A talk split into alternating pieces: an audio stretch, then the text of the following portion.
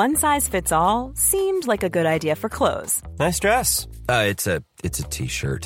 Until you tried it on. Same goes for your healthcare. That's why United Healthcare offers a variety of flexible, budget-friendly coverage for medical, vision, dental, and more. So whether you're between jobs, coming off a parent's plan, or even missed open enrollment, you can find the plan that fits you best. Find out more about United Healthcare coverage at u h one dot com. That's u h one dot com. Spring is my favorite time to start a new workout routine. With the weather warming up, it feels easier to get into the rhythm of things. Whether you have twenty minutes or an hour for a Pilates class or outdoor guided walk, Peloton has everything you need to help you get going. Get a head start on summer with Peloton at one peloton dot com. Ryan Reynolds here from Mint Mobile. With the price of just about everything going up during inflation, we thought we'd bring our prices down. So to help us, we brought in a reverse auctioneer, which is apparently a thing. Mint Mobile Unlimited Premium Wireless. How to get thirty, thirty, how to get thirty, how to get twenty, twenty, twenty, how to get twenty, twenty, how to get fifteen, fifteen, fifteen, fifteen, just fifteen bucks a month? Sold! Give it a try at mintmobile.com slash switch. forty-five dollars up front for three months plus taxes and fees. Promo rate for new customers for limited time. Unlimited more than forty gigabytes per month. Slows full terms at mint mobile dot com. اینقدر از خودت فاصله میگیری که ناخودآگاه به نظر من کسی که این فاصله رو از خودش داره نمیتونه نسبت به کسی که باهاش توی خونه زندگی میکنه فاصله کمتری داشته باشه. چون اصلا تو خودت کجایی که بخواد با اون آدم فاصلت کم باشه؟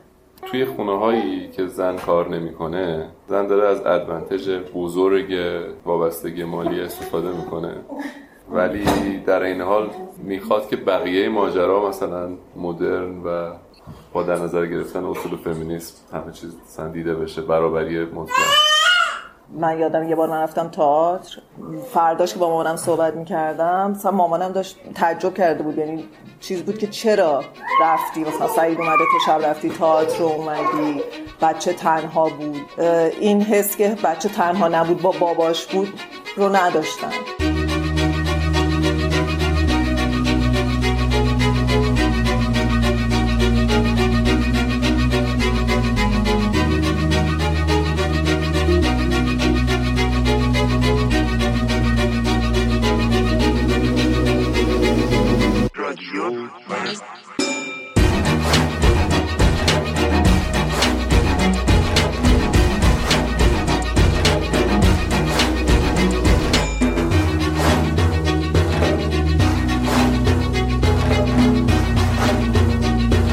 سلام، به قسمت دوم رادیو مرز خوش اومدید.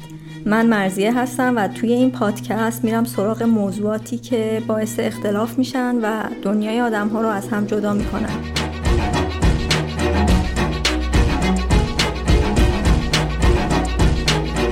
قسمت اول رو اگه گوش داده باشین درباره فوتبال بود و اختلافاتی که بین آدم‌های فوتبالی و غیر فوتبالی وجود داره. این قسمت درباره اختلاف زن و شوهرها بعد به دنیا آمدن بچه است.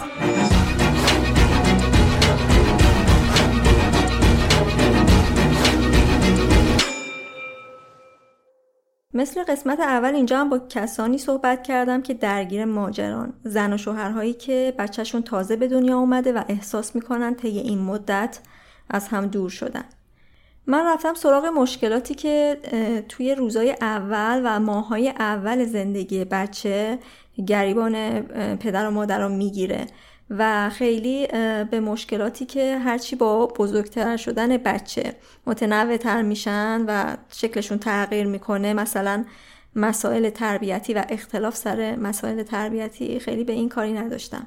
قبل از اینکه شروع کنم باید این نکته رو بگم که اینجا از مشکلاتی صحبت میشه که ممکنه خیلی قابل تعمیم دادن نباشن و بیشتر تجربیات شخصی هستن که آدما باش مواجه شدن، دیدن و در مورد شنیدن.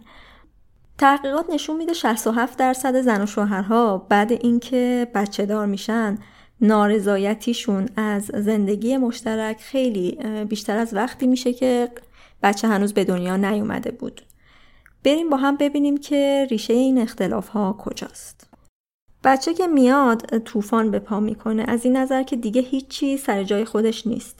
در مورد بعضی چیزا اینو شنیدیم که باعث شدن یه شبه همه چیز زیر و رو بشه و اصلا تاریخ رو جابجا کردن.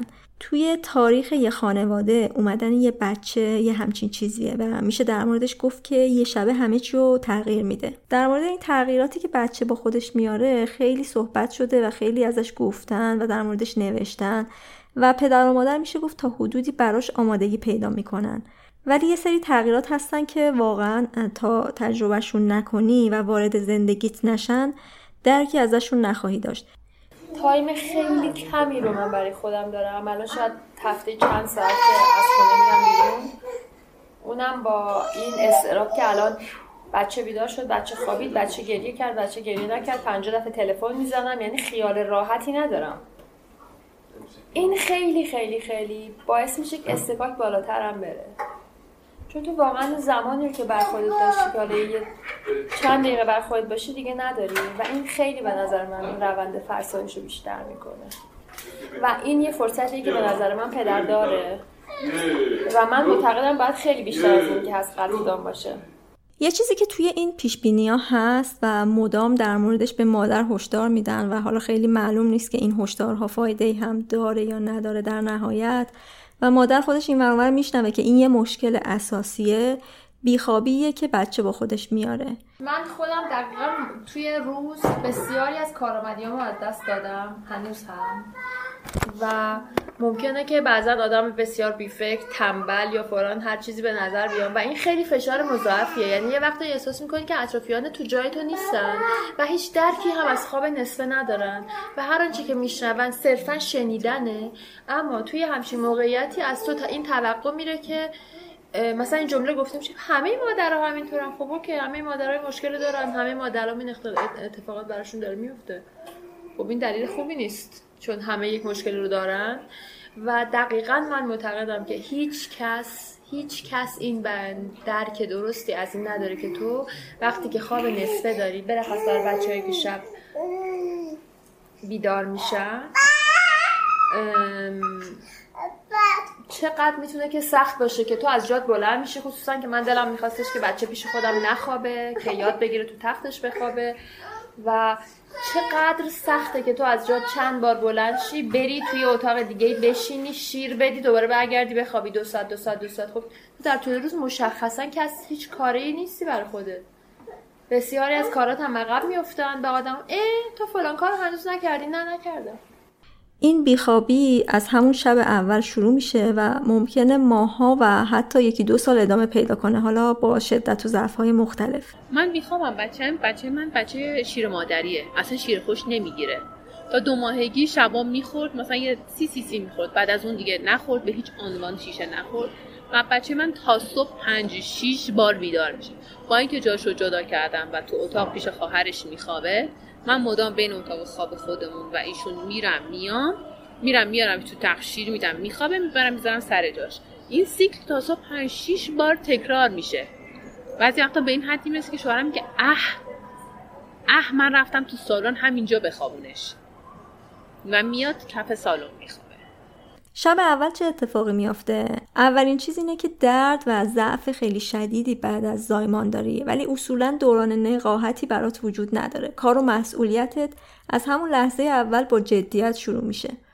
اولین کاری که باید بکنی اینه که باید به بچه شیر بدی، ولی این شیر دادنه به این آسونیان نیست. اولا اینکه قدرت شیرده طول میکشه فعال بشن و ممکنه برای روز اول مثلا سه قطره شیر داشته باشی. مسئله دیگه اینه که بچه از همون اول بلد نیست که چطوری پستان مادر رو به دهن بگیره و بمکه و اون هم به مرور اینو یاد میگیره و این به مرور یاد گرفتن بچه و تقلای بچه برای درست مکیدن باعث میشه که نوک پستان مادر زخم بشه.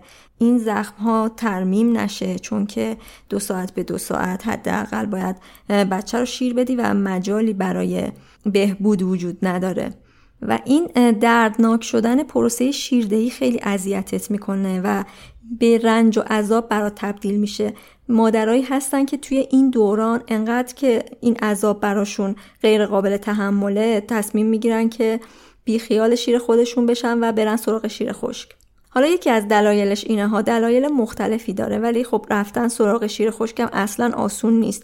حالا غیر از مسائلی که مربوط به سلامت و همه این هاست، یه قضاوت بیرونی خیلی سنگینی در مورد مادری وجود داره که شیر خشک به بچهش میده.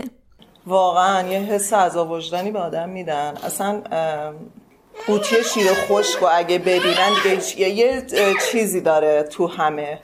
شیر خودتو میخوره، شیر خودتو نمیدی بهش، انگار که مثلا تو اصلا آره عمدن نمیخوام بدم، چه ربطی داره به شما؟ اینم خیلی آدم اذیت میکنه. ممکنه در مقابل اون قضاوت مقاومت کنی، ولی خب خیلی اذیتت میکنه چون مدام داره بهت یادآوری میشه.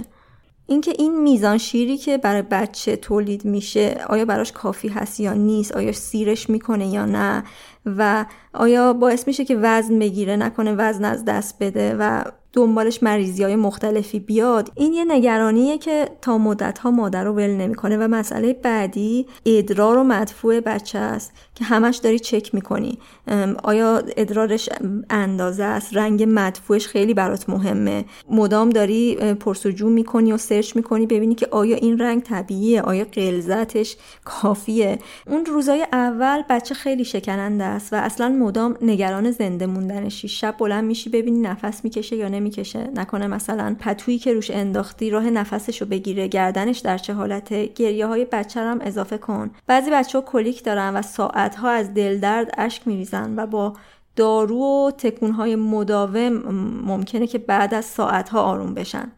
پروسه خوابوندن یه نوزاد هم اصلا ساده نیست که بذاری تو جاشو بگیره بخوابه.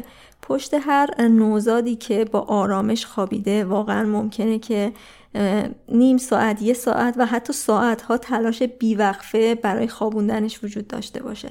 تغییرات هورمونی هم کردی و شاید روزای افسردگیت رو سپری میکنی و یهو با این واقعیت مواجه شدی که دیگه تو اون آدم سابق نیستی، یه هویت جدیدی بهت اضافه شده و این ممکنه که بزرگترین مسئولیت زندگیت باشه و به خاطر این مسئولیت چیزایی که تا قبل اون همیشه داشتی و برات دم دستی و بی اهمیت به نظر میرسیدن یهو دست نیافتنی میشن. من شب که میشد قصه‌م میشد چون میدونستم نمیتونم بخوابم دیگه. این حالا شاید چون من خیلی خوابالو بودم این بیشتر این تاثیر رو داشت، یعنی باورم نمیشد که یه همچین چیزی دیگه اختیارش دست خودم نیست، یعنی همه‌شو باید با صحن تنظیم کنم. و حالا بقیه چیزا دیگه، برنامه‌ریزی برای حتی یه چای خوردن، غذا خوردن، همه اینا به هم میریخت. یه, چ... یه لیوان چای رو من هیچ وقت نمیتونستم گرم بخورم. اولا هی چند بار باید چای رو عوض میکردی یا زمان غذا خوردنت، اینا با اینکه به نظر نمیاد ولی خیلی رو آدم تاثیر میذاره. ببین تو انقدر درگیر نیازهای ابتدایی میشی که یه جایی از خودت هم بدت میاد. من یا خاصه یعنی چی که من تمام زندگیم درگیر شدم که چجوری ابتداییاتم رفتم رو طبقه اول هرم دوباره و بعد سرشو باید جرم بکنم. نقش بقیه توی این خستگی، نگرانی، ترس و تغییر چیه؟ نزدیکترین آدم و مسئولترین آدم در کنار تو پدر بچه است. شب اول پدر چی کار میکنه؟ اصطلاحاً میگن مثل پروانه دور مادر میگرده، سعی میکنه همه چی رو برای مادر و بچه فراهم کنه و اصلاً بعضی پدرها پا به پای مادر بیدار میشن و همراهی میکنن. حالا ما نیمه پر لیوانو اینجا نگاه میکنیم. در قانون ایران پدر سه روز بیشتر مرخصی زایمان نداره. اسمش رو هم گذاشتن مرخصی تشویقی و همین اسم گذاری نشون میده که چه جایگاه و وظایفی برای پدر متصور هستن. حالا ما فرض کنیم خود این پدر تلاش کرده که سه روز رو تبدیل به یه هفته کنه یا دو هفته یا حالا حتی بیشتر و روزای اول هم با شدت زیاد و مسئولیت پذیری ستایش برانگیزی همراه مادر بوده. تو خاطرات خیلی از مادر رو میبینیم که اون دوران تبدیل به دورانی مثال زدنی از همراهی و عشق پدر میشه که دیگه نظیرش به وجود نیومده. یعنی بهترین روابط زندگی ما تو این چند سال اون دوران بارداری بود و ده روز بعد از اون، چون احساس می‌کردم داره حمایتم میکنه، منو دوست داره، بهم توجه میکنه، خیلی عالی بود. ولی به محض اینکه اون ده روز گذشت توجه‌ها کم شد و من خستگی‌ام مجدد برگشت. من به خاطر همین این روابط مجدد برگشت به سیکل معیوب خودش. حالا برگردیم به شبای اول. مادر بلند میشه یه بچه شیر میده، پدرم بلند میشه، بعضی وقتا آروغ بچه رو میگیره، پوشکش رو عوض میکنه، تکونش میده و این چیزا. کم کم پدر احساس میکنه که این بلند شدن هاش کمکی نمیکنه، شیر رو که مادر میده، بچه هم که نزدیک بدن مادر باید به خواب بره. و ماجرای دیگه اینه که معمولا مادر نسبت به پدر هوشیارتر به خواب میره. بچه گریه میکنه، مادر سریع بلند میشه و پدر طول میکشه که از گریه بچه هوشیار بشه. یه جایی خوندم که پترن خواب مادر بعد به دنیا اومدن بچه تغییر میکنه، اما برای خیلی از پدرها این اتفاق نمیفته. مادر ثانیه اول بیدار میشه و پدر ممکنه تازه ثانیه دهم هوشیار بشه. بعد ماجرای این بیدار شدنه، در حالی که برای مادر از همون لحظه اول تبدیل به اجبار شده، برای پدر تبدیل به یه چیز انتخابی میشه. تو شبای اول بیدار شدن رو انتخاب میکنی، ولی دیگه یه جایی میبینی که کم میاری، فکر میکنی فایده هم نداره. این یه نوع بیخوابیه که نمیدونی کی تموم میشه و کی دوباره دورانی میاد که بتونی یه شب تا صبح رو راحت سر به بالین بذاری. و به نظرم در مورد نیازهای اولیه مثل خواب و خوراک، اون تهمونده خودخواهی غریزی و بدوی که سر چیزای دیگه مدام سرکوبش کردی و با منطق تعدیلش کردی و تلاش کردی همدلی و همراهی کنی و از خودگذشتگی داشته باشی، از راه میرسه. اینجا دیگه نمیتونی خودخواهی تو سرکوب کنی، مثل قحطی میمونه. تو به اولین چیزی که فکر میکنی بقای خودته و اینکه از بین خواب و بیخوابی یکی رو انتخاب کنی هم از جنس همون بقاست. نمیشه سرش خیلی مذاکره کرد، یا تو مذاکره میکنی و در عمل واقعا ناتوانی. یه چیز اختلاف نظر ما اینه که من وقتایی میشمارم که تو چند شب تونستی شب تا صبح بدون اینکه یک بار بیدار شی بخوابی، ولی من نه، کلا شاید دو شب خوابیده باشم از شب، یعنی هیچ بیدار نشده باشم، ولی خب برای سعید این اتفاق بیشتر افتاده. این تبدیل میشه به رفاه و تجمل که از تو دوره اما شوهرت ازش برخورداره. یکی میگفت احساس میکنی شوهرت مهمان هتلیه که تو توش دائم مشغول دویدنی. اولا حالا تو تو چیز تو نرم حداقل جامعه سنتی ما به نظرم، مثلا کاری که ما من نمیدونم بچه‌ها چجوری دارن در زمینه خواب با هم دیگه دیل میکنن، مثلا من خب خیلی کیس چیز شنیدم که پدرو کلا جدا میکنن اتاقشونو و به نظرم بی منطق هم نیست، به خاطر اینکه هیچ فایده‌ای نداره، مثلا به جز ساپورت مثلا شاید روانی حضور پدر در اون فضا. ولی خب مثلا نیاز هم اصرار داشت که این اتفاق نیفته. حتی منم خیلی اصرار نداشتم که مثلا بخوام جدا بشم، ولی همیشه سوال منطقی در ذهنم مرور شده که چرا اصلا. ولی کم و بیش میتونم ادعا کنم که خیلی مثلا من بیشتر از نیاز نمیخوابم و این سوال منطقی پشت ذهن من همیشه بوده که چرا اصلا بعد اینجوری باشه. چون واقعیت اینه که خب اگر یه نفر میتونه حالا یه جایی از فشار رو کمتر تحمل کنه، چرا نکنه؟ شاید اصلا کسی که مثلا بهتر بخوابه بتونه جای دیگه بهتر کمک کنه. چون منم در این دوره که ما پشت سر گذاشتیم کاملا خوابم مختل بودم و هست. من فکر میکنم که همه اون چیزی که اتفاق میفته در بیدار شدن اون آدم کمک جسمانی نیست. من توی بعد از حالا چند ماهی که حالا بیشترش پیش بچه بودم و بعدش برگشتم دوباره به اتاق خواب، خب خیلی حالم بهتر شد، حال خودم. یعنی خود میدونی یه چیزیه که تو دوست داری خودت این پیشنهادو بدی که من امشب اصلا تو بهتر بخواب.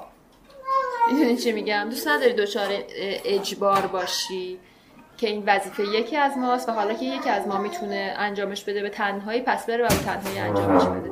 من فکر کنم بخشش باند روانی ماجراست. یعنی تو از اینکه یک آدمی میدونه که تو در چه شرایطی هستی و داری از جات بلند میشی و ده قدم راه میری و روی صندلی دیگه تو اتاق دیگه میشینی، نیم ساعت وقت تلف میکنی، میدونی از این اتفاق احساس حمایت روانی به دست میده. ممکن اصلا برگردی دوباره توی اتاق و اون آدمی مثلا چه بدونم یه دستی هم بکشه رو صورتت که مثلا فهمیدم. فقط موضوع این نیستش که تو قراره، یعنی میدونید بس ماشین و رفتار مکانیکی نیست. کودک بیدار شد برخیزیم، خب حالا که یه نفر میتواند برخیزد خب یکی بخوابه. یه مقداریش اصلا نوازشیه که تو احتیاج داری به خاطر این اتفاق بگیری و خود اون نوازشه به شدت من یکی رو از نظر جسمانی هم شارژ میکنه. میگم خب این آدمه میفهمه که من دارم بیدار میشم و چجوری حالم. بیخوابی محدود به خودش نمیمونه، توانایی‌های جسمی و ذهنی تو تحت تاثیر قرار میده، تحملتو نسبت به خیلی چیزا پایین میاره. بیخوابی فقط خمیازه و چرت زدن بعدش نیست یا فقط همون خستگی، فرسوده و عصبی میشی و همه اینا باعث میشه که افسرده بشی، بدبین بشی. بچه بیدار میشه، منتظر میشی شوهرت پاشه و پستونکشو مثلا بذاره تو دهنش یا شیرشو آماده کنه، ولی شوهرت بلند نمیشه و تو فکر میکنی خودشو زده به خواب. هی این بیشتر تکرار میشه و میبینی مشارکتی که شوهرت توی ترخوش کردن بچه و امورات خونه داشته هی کمتر و کمتر میشه. این دورانیه که پدر هم تبدیل به تنها نوناور خونه شده. شاید قبلش مثلا مادر خونه هم کار میکرده ولی حاملگی و بچه داری باعث شده که از کارش کلا بیاد بیرون. پدر باید بره بیرون کار کنه و همین ماجرا باعث میشه که نشه ازش توقع داشت به صورت مستقیم که مسئولیت‌های یه چیزایی رو تو خونه کامل به عهده بگیره. خیلی اوقات خودم خیلی خوشحال بودم و من مثلا معتقد بودم که چقدر خوب که همسر من اینقدر پدر خوبیه، چرا که خیلی کمک میکنه. و بعد خودم باشه خودم میگرفتم که شما یه بچه دارین که این بچه هر دوی شماست. وضعیت تایمی به بعد چرا این وظیفه منه و اون آدم به کمک میکنه. تا یه حدش البته برام کاملا پذیرفته است، به این دلیلی که به طور مثال وظیفه کار کردن تو مقطعی که تو کار نمیکنی و تامین هزینه ها چیزی است که به طور کامل اون آدم داره انجام میده و تو نسبت بهش هیچ کمکی هم نمیکنی. و همین نسبت خب یه مسئولیت بیشتری نسبت به فرآیند بچه‌داری رو تو داری انجام میدی و اون آدم کمتر. که حتی مثلا باعث شده بودش که یک بار این اعتراضم شنیدم که ما از خونه میریم بیرون، تو به طور کامل واگذار میکنی بچه داری رو، انگار که تو رفتی مهمونی و من هم به عنوان بیبی سیتر با تو اومدم. و من اینجا مچ خودم گرفتم دم. آره من فکر میکنم خب من از خونه که رفتم بیرون دیگه من رفتم استراحت کنم، من نمیخوام اصلا بچه رو نگه دارم. پدر از کار میاد خونه و خسته است، بچه داره گریه میکنه، اوضاع مادر بعد اون همه بیخوابی آشفته است و خونه به هم ریخته است و کلی کار مونده و مادر یه لحظه خلوت برای خودش نداشته. چیزی که اینجا خیلی از مادرها ازش گله میکنن اینه که به نظر میرسه روتین زندگی پدر عوض نشده، از راه میرسه خستگی در میکنه، با موبایلش برمیره، حالا یکم هم بچه رو بغل میگیره و همزمان داره تلویزیون نگاه میکنه ولی انگار باری از دوش مادر برداشته نمیشه یا ارتباطی که یه پدر باید با بچهش داشته باشه شکل نمیگیره. ساعتهای خواب هم که جابجا شده، بچه رو باید ساعت نه خوابوند و خودمونم باید زودتر بخوابیم که یکم این کم خوابیه جبران بشه و این باعث میشه خلوتی که بین تو و همسرت وجود داشته کمتر و کمتر بشه و بچه و اموراتش بشه محور همه چیز. دیگه به جایی میرسه که میبینید فقط دارید در مورد بچه حرف میزنید و اصلا یادتون نمیاد که قبلا در مورد چه چیزایی صحبت میکردید. این زاویه نگاه مادرهاست که فکر میکنن این زلزله‌ای که اومده بیشتر خودشون رو تحت تاثیر قرار داده و تکون داده تا پدر رو. Life is full of awesome what-ifs, and some not so much, like unexpected medical costs. That's why United Healthcare provides Health Protector Guard fixed indemnity insurance plans to supplement your primary plan and help manage out-of-pocket costs. Learn more at u h one dot com. Spring is my favorite time to start a new workout routine. With the weather warming up, it feels easier to get into the rhythm of things. Whether you have twenty minutes or an hour for a Pilates class or outdoor guided walk, Peloton has everything you need to help you get going. Get a head start on summer with Peloton at one peloton dot com.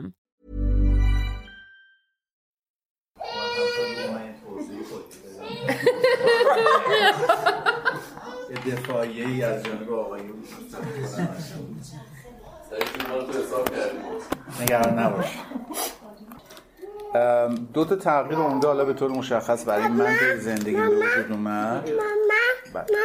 یکی این که خب من منم مثل سیمین خیلی دوست داشتم برم تئاتر، سینما، نمیدونم سریال ببینم، فیلم ببینم.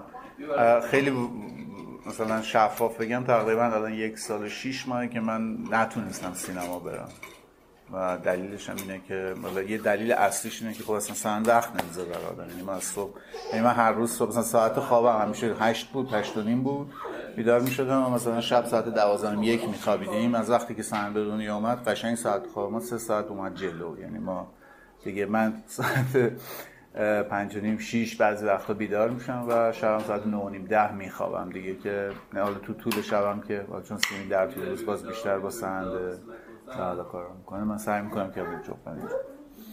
اما خب کار که کم نشده که، یعنی حجم کار سر جاشه و این وقتی که شما ساعت حضورتو توی شرکت کم میکنی، حالا خصوصا اگه خودت مثلا صاحب بیزنس باشی، این مسئله دو چندان خودشو نشون میده، چون شما وقتی تو خونه دیگه نمیتونی جواب تلفن بدی، دیگه نمیتونی فکر کنی، دیگه نمیتونی تصمیم بگیری. اون زمانی که بچه نبود مثلا با سیمین با هم نشستی، حالا مثلا سیمین داره فیلم میبینه و تو نشستی تو خونه مثلا کاغذ جلوت میشینی مثلا چیز میکنی، یا مثلا سیمین یه کار دیگه ای میکنه، تو میگی آقا من من یه ساعت دو ساعت میخوام یه کار دیگه بکنم. ولی وقتی بعد از اینکه بچه به دنیا میاد دیگه نمیتونی اینو بگی، چون مثلا این اعتراض ممکنه باشه که میگه خب اوکی تو صبح تا حالا نبودی و من مثلا حالا حالا چه تنها چه با پرستار بچه رو نگه داشتم، حالا دیگه وقتی اومدی حداقل مثلا وقت بذار، حالا یا با بچه وقت بذار یا کمک من کن یا اصلا با بچه وقت بذار. من کمک نه صرفا کمک کردن نه نه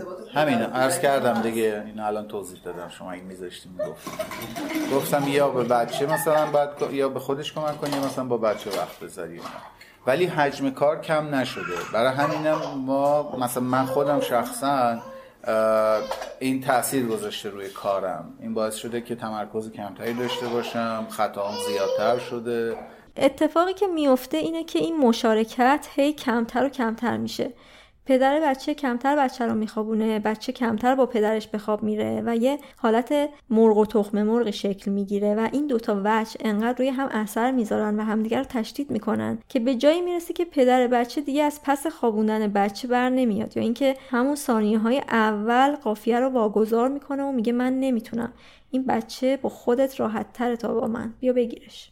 الان یه حالتی شده تیام شبا خیلی سخت، چندین بارم من خواستم بخوابونمش با من نخوابیده، با شیدا خوابیده، ولی مثلا ظهر با من شده که بخوابه، یعنی من تونستم ظهر بخوابونمش، ولی شب خیلی به ندرت شده که مثلا بلند شدم که مثلا تیام بخوابونم، رفتم تیام انقدر تقلا کرده و انقدر رفته به سمت شیدا چرخیده که دیگه چاره نبوده، شده خودش بلند شده شروع کرده مثلا حالا بغلش کردن، رو پا گذاشتن، شیرده. یه حلقه است، یه حلقه‌ایه که وقتی که یه نفر کمتر مشارکت داشته باشه تو خوابوندن بچه، به همون نسبت هم بچه کمتر عادت داره و اون هی دوباره مشارکتش کمتر میشه، چون دیگه بچه هم اجازه نمیده.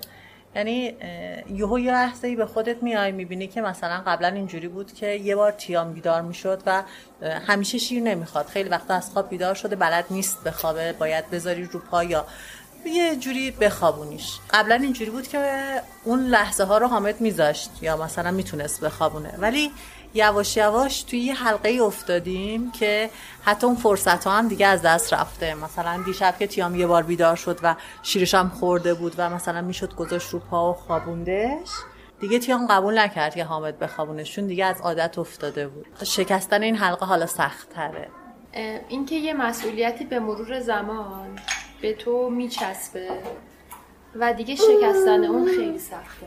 یه زمانی بودش که بیکا خیلی راحت با مهدیار میخوابید، اصلا حتی باعث شده بودش که من حسودیم بشه، احساس کنم چقدر منم دلم میخواد گاهی اوقات مثلا اون سینه منم بخوابه و این خیلی برای من راحت تر بود، چون شبا خب این مشارکت تا یه حدی وجود داشت. اینکه تو احساس اجبار بکنی که فقط من هستم، یعنی دقیقاً همون چیز احساس میکنم این مقدار سریع هم این واگذار میشه، ای خب نمیخوابه دیگه بچه، خب و اون بیتابی داره میکنه، خب یه زمانی میبره، یه کاری لازمه، یه تایمی تا تو موفق بشی برسی به اون نقطه‌ای که این سیکل بشکنه و تغییر بکنه. این شکلی نیستش که حالا به بچه بگیم خب دخترم یا پسرم از امشب لطفاً تو با پدرت هم بخواب. خب چهار دفعه احتمالاً دفعه اولش چه جوریه که مقاومت میکنه، ولی این تاب و تا... مقا... به اصطلاح مقاومت رو ما معمولاً تاب نمیاریم. من نه حالا لزوما بگم با مهداد، اصلا با هر آدمی میتونه، اصلا با مادرم باشه که مثلا بچه بدون تو نمیخوابه.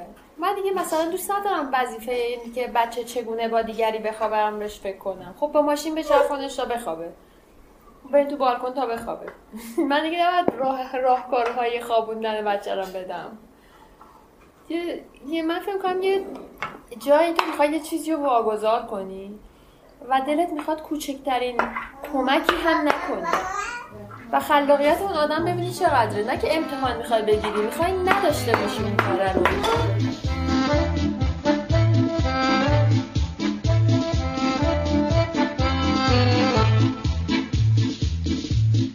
خوشحال و شاد و خندانم، قدر دنیا رو میدانم، خنده کنم من، دست بزنم من، آب کوبم من، جوانم.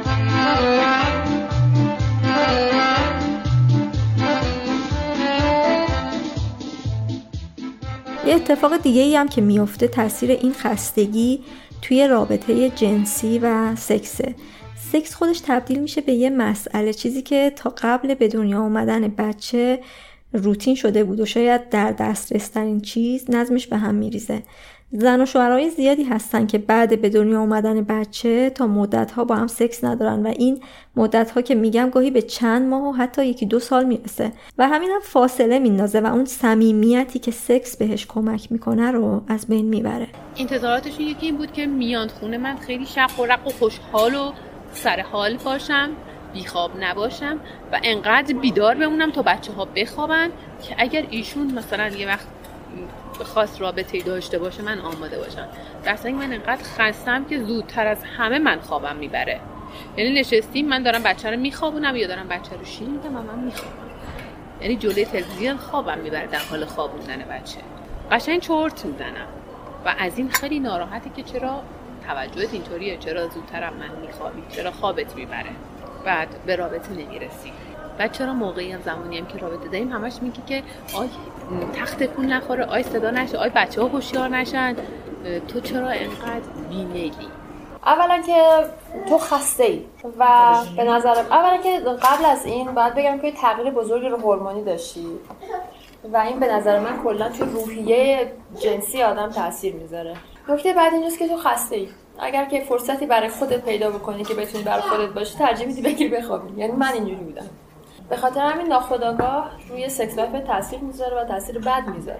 یعنی هر جایی هم که خوندم دیدم که واقعا خصوصا تو یک سال اول تولد بچه این موضوع خیلی شایع و خیلی زیاد اتفاق میفته و خود این وقتی جای دیگه میتونه زمینه ساز یه استکاکای دیگه‌ای بشه. تو خونه اینجوری از بیرونم همدلی چندانی باهات نمیشه و احساس میکنی تنهایی. آدما فکر میکنن این یه اتفاق شیرین توی زندگی توئه و خیلی ممکنه بشنوی که بچه شیرینه، سختیاش هم شیرینه. همین نگاه تخت و سرخوش باعث میشه کمک چندانی هم نگیری. مثلا دوستت یا فامیلت که اومده دیدنت نمیدونه چه موهبتیه، اگه نیم ساعت مثلا بچه رو از دست تو بگیره و باش بازی کنه و بذاره یه خلوت چند دقیقه‌ای داشته باشی یا مثلا یه غذایی بپزه برات بیاره، به چشم تقدیر به این سختی‌ها نگاه میکنن. میگن مگه بقیه چجوری بچه بزرگ میکنن، مگه مادرای ما چجوری بچه بزرگ کردن. از اون بدتر این که میگن خب چرا بچه آوردی، باید فکر اینجاهاشو میکردی، که این واقعا دیگه خیلی بده. به نظر من این نوع نگاه طلبکارانه به مادر و این فاز قیم معابانه از طرف بقیه و حتی غریبه ها یه بخشیش ناشی از تلاشیه که حکومت دهه‌ها برای کنترل جمعیت کرده. اینکه بچه بیاری و خودت تشخیص بدی که چند تا بچه بیاری، از اتفاقی که توی هر خانواده‌ای میافتاده تبدیل شده به یه تصمیم بزرگ و نگاه بعضیا این شکلی شده که تو باید برای این تصمیم بزرگ صلاحیت و آمادگی کامل داشته باشی و اگه زیادی گله کنی و اون از خودگذشتگی و نشاط لازمی که از یه مادر توقع میره رو نداشته باشی، یعنی آمادگی کامل و در نتیجه صلاحیت کافی نداری. ولی بخش اصلی ماجرا مربوط میشه به فرهنگ ما که مادر رو موجودی کاملا فداکار میدونه و این فداکاری رو ازش انتظار داره و گله و اعتراض از طرف مادر این نگاهو مخدوش میکنه و خیلی پذیرفتنی نیست.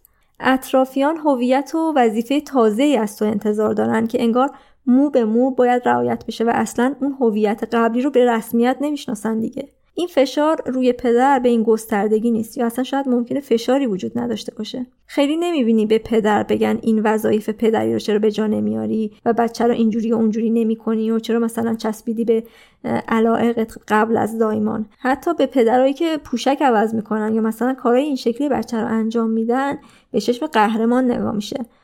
مادر وظیفه‌شه ولی پدر انگار داره کار فوق برنامه میکنه. اینجا مقصر پدر نیست ولی باز همین فشار بیرونی میشه عامل فاصله. به نظرت میاد که عادلانه نیست، شما دوتایی با هم تصمیم به بچه داری گرفتید اما فشاری که روی تو میارن چند برابره و همین بی‌عدالتی دلچرکینت میکنه. رسما به هر جایی که نگاه کنی تنهایی عظیم خودت رو میبینی.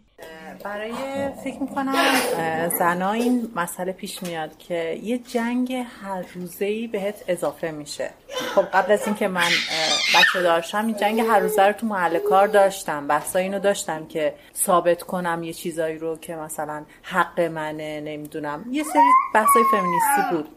ولی بعد از این که بچه به دنیا میاد یک باب جدیدی باز میشه، یعنی یهو به این مبارزه‌ای که تو میکردی و دیگه توش کار کشته شده بودی و برات عادی شده بود یهو یه باب جدیدی باز میشه.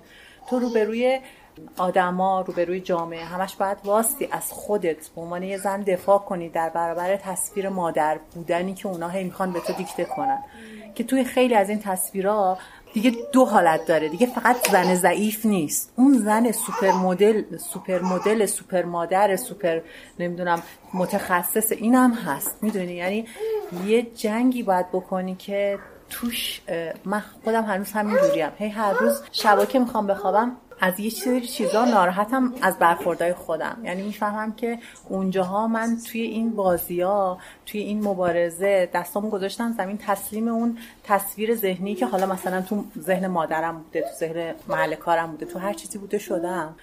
به خاطر اینکه هنوز یاد نگرفتم توی این مبارزه بجنگم، چون خودم هنوز مادر با تجربه نیستم، در این حال خودم پر از تردیدم. یعنی انقدر که تو بحث مادری من تردید داشت دارم، توی هیچ دیگه تردید نداشتم تا حالا. همینطور ضعیف‌تر میکنه در برابر این تصویرها، به خاطر اینکه یه وقتی که خودت میدونی چی کار داری میکنی، شونه میندازی بالا، مسئولیتش هم قبول میکنی، بی خیال همه میشی، ولی تو این خیلی نمیدونی چی کار داری میکنی. برای همین خیلی باد باد جامعه میری. حالا دیگه بدبختی اینه که فقط به سمت زن ضعیف نیستش، خیلی وقتا تو رو هول میدن به سمت یه انتظارات خیلی زیادی که بعد تو میبینی که نه، داری له میشی. من فکر میکنم که اینجا هم باید در مورد حق زن حرف زد، که نمیدونم اون زنی که مثلا من تو سر کار خیلی اینجوری میشم، میخوام همون آدم قبلی باشم، میخوام همون مسئولیت‌ها رو قبول کنم، هیچی هم کوتاه نیام، بعد از یه جایی احساس میکنم که دارم از حق زندگی خودم میزنم، در حالی که نباید اینجوری باشه. باید انقدر قوی باشم که شونه بالا بندازم بگم خب حالا من الان نمیتونم برم مأموریت، مهم نیست، این یه تیکه کار مثلا یکم کم رنگ تر شه، یه تیکه دیگه زندگی یه کار خیلی بزرگتری مثلا من دارم انجام میدم. این تعادله هنوز توی من درونی ایجاد نشده، برای همین یه جنگ هر روزه است که متاسفانه اغلب شبا من اون جنگو باختم. تو هر خونه‌ای که بچه‌ای توش به دنیا میاد میشه با تقریب خوبی گفت که وضعیت تا مدت‌ها بحرانیه. چند تا علت میشه براش گفت. یکی اینه که مادر دچار بحران هویت میشه. قبل از اینکه بچه بیاد مسئولیت‌هایی هم در بیرون خونه داشته، کار میکرده، هویت اجتماعی برای خودش داشته که بعد به دنیا اومدن بچه تا مدت‌هایی معلق میشه. مثلا میبینی حلقه دوستاتم تغییر کردن، دیگه خیلی از دوستای قدیمی خبری نیست. خودشون برنامه‌ریزی سفر میکنن و به تو هم نمیگن و دیگه داری با همه نه در مورد خودت که در مورد بچت حرف میزنی و ارتباطاتت بر اساس بچه شکل میگیره. حتی بهت میگن مثلا مامان زهرا. خلاصه نگرانی زیادی درباره هویت اجتماعیت و این هویت تازه وجود داره. نمیخوای که هویت قبلی تو ازت بگیرن و تبدیلت کنن به یه آدم دیگه. ناخودآگاه از محیط کاری، از محیط تحصیلی، از محیط آکادمیک، از همه چیز فاصله گرفتی و هر کاری هم میکنم برای کم کردن این فاصله. واقعا قدم ها مورچه‌ایه و این فاصله به مرور زمان، خصوصا تو عصری که ما توش هستیم و اینقدر سرعت بالاست، خب این فاصله همینجور بزرگتر میشه و تو خیلی زمان بیشتری باید بذاری بر برگشتن اون نقطه‌ای که قبلش بودی. فرض کن حالا دو تا بچه داشته باشی یا سه تا بچه داشته باشی، تو دیگه ناخودآگاه بعد از پنج شش سال میبینی که تبدیل شد به یک آدمی که یه سری اطلاعات و یه سری خاطرات کاری و فلان اینا ممکنه داشته باشه، کارهایی که صرفا برای دل خودت انجام میدی، برای اینکه نگی من فقط دارم کار مادری انجام میدم. الان در یک دوران گذاری هستیم در مورد حقوق زن و مرد. زن‌ها دارن به این آگاهی میرسن که در یه وظایفی با مرد تو خونه برابرن و وظایف مثل گذشته کاملا مشخص و خط کشی شده نیست و از مرد هم توقع میره که یه کارایی رو انجام بده ولی تا وقتی که این آگاهی به نظر من از کتاب‌ها و حرف‌ها در بیاد و درونی بشه طول می‌کشه. قدیم احتمالاً انقدر دیگه نقش و وظایفت رو پذیرفته بودی که مناقشه‌ای هم در کار نبوده. یه علت دیگه اینه که خانواده‌ها به مرور هی دارن کم جمعیت‌تر میشن. دیگه خاله‌ای در بساط نیست، عمه‌ای نیست، عمو و دایی دیگه وجود نداره. ولی در گذشته‌های نچندان دور همه بزرگ کردن یه بچه سهیم بودن و درستش هم همین بوده که بچه با مشارکت آدمای مختلف بار بیاد و اصلا در گذشته‌های دور بچه تو قبیله بزرگ می‌شده، نه فقط توسط مادرش به دور از بقیه. و خیلی اینو شنیدیم که میگن نفهمیدیم بچه چه جوری بزرگ شد. به مرور مادر تو بزرگ کردن بچه تنهاتر و تنهاتر شده و باری که براش مونده هی بزرگتر. و خب سختگیری‌های تربیتی و رشد هم بیشتر شده و اگه وسواس لازم رو نداشته باشی علاوه بر فشار بیرونی عذاب وجدان اضافه‌ای هم بهت تحمیل میکنه. مدام داری خودتو با مادرای دیگه مقایسه میکنی و به نظرت میرسه که داری کم میذاری. یه دلیل دیگه اینه که آگاهی درباره نحوه تربیت کردن بچه بیشتر شده و در مورد این قضیه یه جنگی ممکنه داخل خونه وجود داشته باشه و یه جنگی اون بیرون با والدین، فامیل و حتی قریبه ها. هر کی از راه میرسه یه چیزی میگه و همه احساس میکنن در مورد بچه باید یه تذکری بهت بدن. این روحیه بخشیش به خاطر میل به یک دست بودن و سرکوب تفاوت هاست و بخش دیگهش از همون نگاه قیم معابانهی میاد که برای تصمیم میگیره بچه داشته باشی یا نه، چند تا داشته باشی و اصلا صلاحیتشو داری یا نه. دوقلوهای خواهرم که به دنیا اومدن، نگاه من به مادرها، به زندگی با بچه، به دنیای بچه‌ها کلاً عوض شد. یکی از تغییراتی که در من اتفاق افتاد این بود که قدردان چیزهایی باشم که به نظرم دم دستی میرسن. مثلا همین خواب خیلی خودخواهانه است ولی واقعاً شکرگزار هستم که راحت میتونم بخوابم و در عین حال یه عذاب وجدانی هم دارم که مثلا چند کیلومتر اونورتر خواهرم خواب راحت نداره. بنابراین این قسمت رو تقدیم میکنم به مادرهای تازه، به رازیه، نیاز، سیمین، شیدا، سیما و زنایی که باعث میشن رفتار و نگاه درستری به مادرها و به دنیای بچه ها داشته باشیم.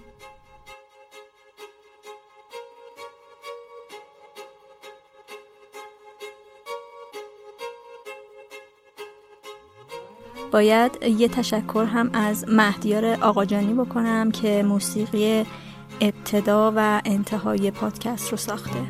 مرزیه، مرداد هزار و سیصد و نود و هفت.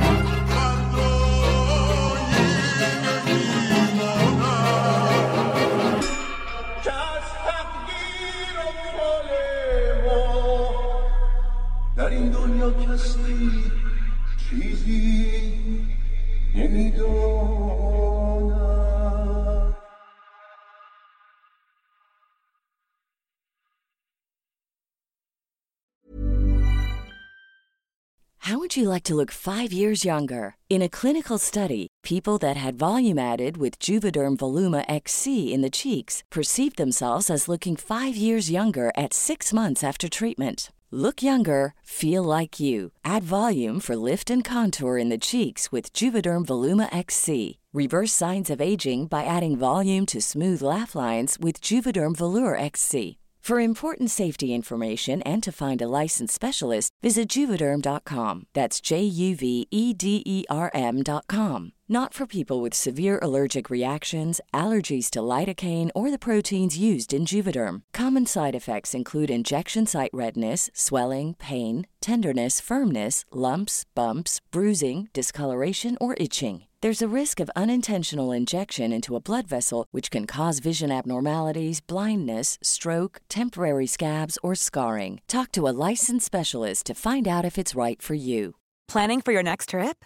Elevate your travel style with Quince. Quince has all the jet-setting essentials you'll want for your next getaway, like European linen, premium luggage options, buttery soft Italian leather bags, and so much more. And is all priced at fifty to eighty percent less than similar brands. Plus, Quince only works with factories that use safe and ethical manufacturing practices. Pack your bags with high-quality essentials you'll be wearing for vacations to come with Quince. Go to quince dot com slash pack for free shipping and three sixty-five day returns. Imagine the softest sheets you've ever felt. Now imagine them getting even softer over time. That's what you'll feel with Bowl and Branch's organic cotton sheets. In a recent customer survey, ninety-six percent replied that Bowl and Branch sheets get softer with every wash. Start getting your best night's sleep in these sheets that get softer and softer for years to come. Try their sheets with a thirty night guarantee. Plus, get fifteen percent off your first order at bowl and branch dot com. Code BUTTERY. Exclusions apply. See site for details.